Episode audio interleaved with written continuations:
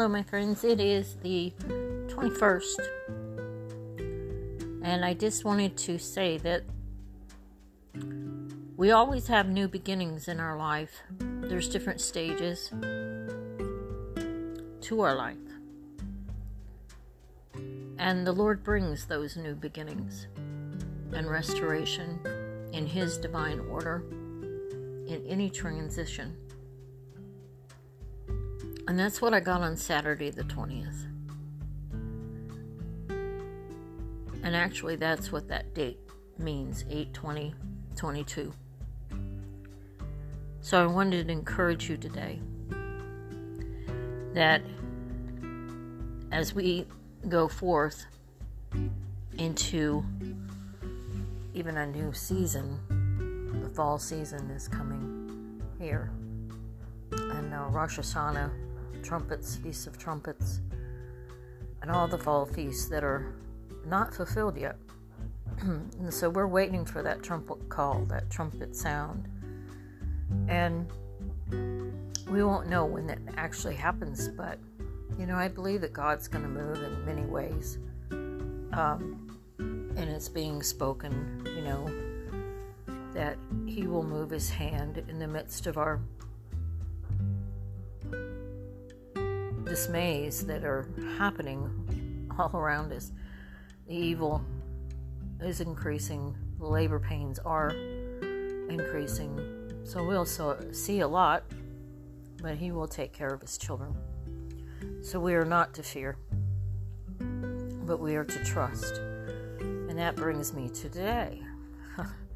that in my church message, which helped so much, um, it was about trusting.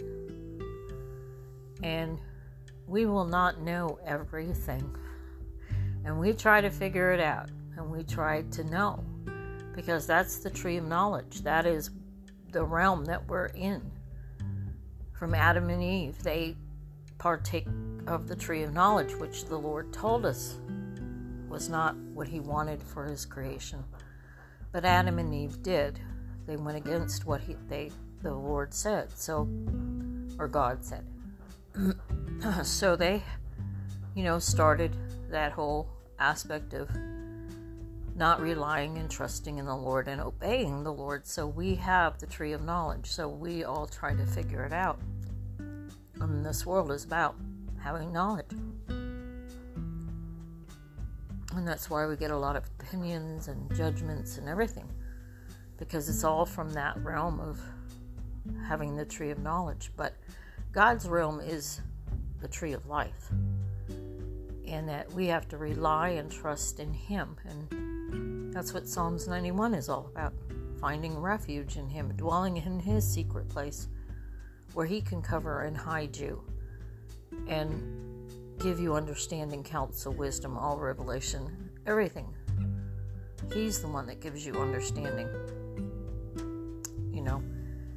Because you lean not under your own understanding, but you acknowledge Him in all your ways, and He will lead your path. So, the tree of life is the way that you seek, even in this earthly realm, because that's where He is. And sometimes that's hard, especially when you're going through stuff. But you have to put yourself there as much as you can you know, and yeah, if you falter, say, Lord, I faltered. And get right back on track with Him because He knows. He knows everything before you do. See, because He knows the plans He has for you. So everything is under His control if you allow Him. And if you're not, then you're going the, by the way of Adam and Eve. They went their own way. And that's what started this whole thing. So, even now, in the midst of my trouble, you might say, or my transition, I find it hard because I have all these emotions. I miss my son. He was a part of my life, just like anybody else, a husband or a brother or anything that anybody that would be close, a close friend, anything that would be close in your life, you would miss that because they're no longer there. But I have to replace it with the Lord Jesus Christ and trust in Him. And know that He's going to raise me up, He's going to take care of me. I got to trust. So, therefore, I might not understand everything, and that's okay, and I don't have to. Because He does, and He takes care of me. So, there's where the message is. That to walk by the Spirit with the Spirit is to relinquish all all that other stuff that relates to the tree of knowledge. That will put you in wanting to know and wanting to figure out and wanting to plan and work it all out yourself and get frustrated and have anxiety and you know pull it all down on yourself and you know it's just not what the Lord sees for you. It's fleshly. It's working by the flesh. So it was a very good message this morning because if you're going to rely on Him, you're going to have to relinquish everything that you see and allow the Lord to place it. and that takes that takes a lot of effort from from us because we have to realize we're not of this world. We're in it, but we're not of this world. So if you want to follow Jesus, there's where you've got to place yourself. And it takes effort. And it takes a different kind of thinking, not your own thinking. Which is hard to do because our whole world is filled with it. And you aren't going to mix well with it if you're doing the other. But the Lord is good. And He'll always be good to you. And He will fashion your life, take care of you. I'm amazed at the things that He's done already in my life since my passing of my son. And um, I have to look to that next step. Lord, show me. Show me where that next step is. You light the path under my feet. You know, show me what I need to do. I look to you. So I encourage you today to follow. Be willing to follow. He can be your best friend.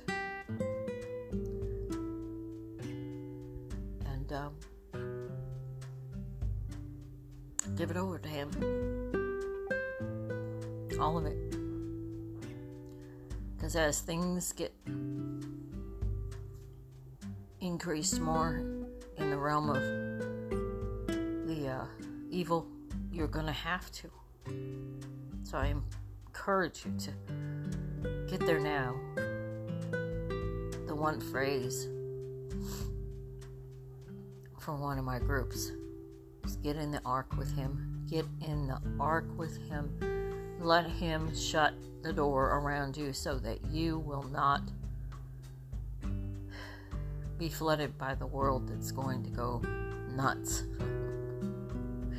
and um, He'll carry you. He'll carry you. So get in that secret place, dwelling with the Most High God. Psalms 91. Say it daily.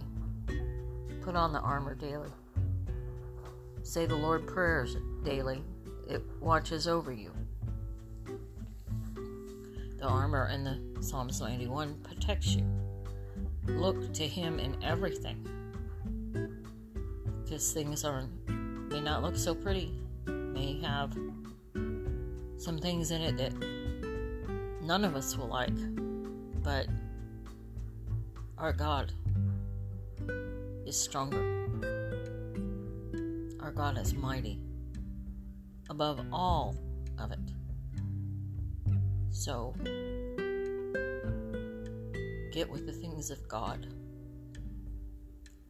And if you don't know God, ask Him into your heart.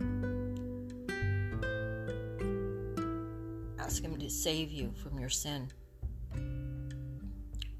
which is basically the fleshly realm.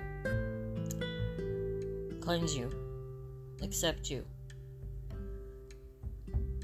He's, he saved the world by his sacrifice on the cross, and you have to believe that. That he is the Savior of the world, that he's coming back, and our home is with him,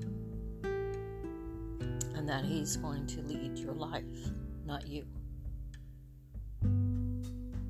You know, I ask him each and every day And the things that I need to do and the things I want to do. Lord, is this what you would want me to do? And I hear from him. And if he says, no, I don't do it. And it's a comfort. It's a real comfort.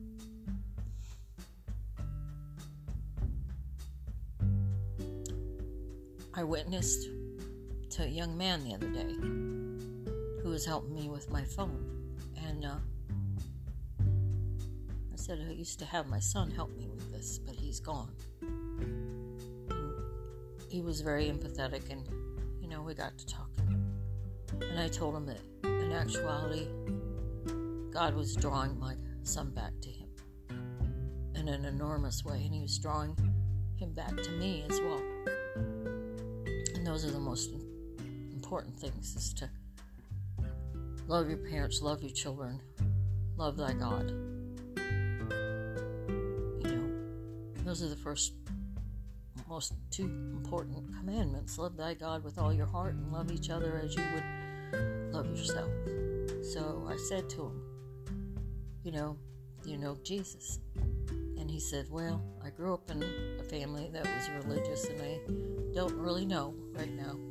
And I said, Well, that's okay if you don't know right now, but I would consider I would consider it because no one knows when they'll go. No one knows when they'll leave this earth. My son was 39. Never expected him to go at 39 before me. And I said, So you need to love your parents and you need to search and seek whether, you know, Jesus will be in your heart. Because that was the most important thing that he did for my son. That he drew him back to him. And his redemption was was bought for by Jesus. And he did believe in Jesus, but he kind of went on his own way. And he drew him back that whole year and a half. And my son even asked to go home with him at that very last. And he did a work in my son that I have never seen before a transformation. So that was the most important thing. And my encouragement to that young man was to think about it and you know all you have to do is ask jesus in your heart tell him you believe in him being the son of god and the savior and that you want to have a relationship and you want your life to change. So that really affected me when i came out. I thought oh lord even using using it now. For the good, for the young. Who don't often think that they're invincible and they're not going to have any problems and you know. But no one knows. You could die at 29 you could die in your 20s you can die in your teens. You, you just don't know. So that i saw the other day was good. It wasn't pressure, it wasn't push. It was just from my honest heart feelings. And um, he thanked me. So, it's a seed. It's a seed. That's all it is. God does the rest. It's like the mustard seed. He starts with something small, and anything that you can do small is fine. He he expands it. He makes it grow. He takes the rest of it. So that parable of the mustard seed I believe it's in Matthew 13 it is about the is about that. The branches you know the birds are on the branches waiting for the the things that they can gather and harvest and all that but there's people all over waiting and existing and having trouble and it only takes the giving of a mustard seed for God to do anything and that's all He's asking us to do. We just leave the rest to Him. So I think Jesus and I went on. And I thought, well, okay, you're even using it to good now. So, on to another week.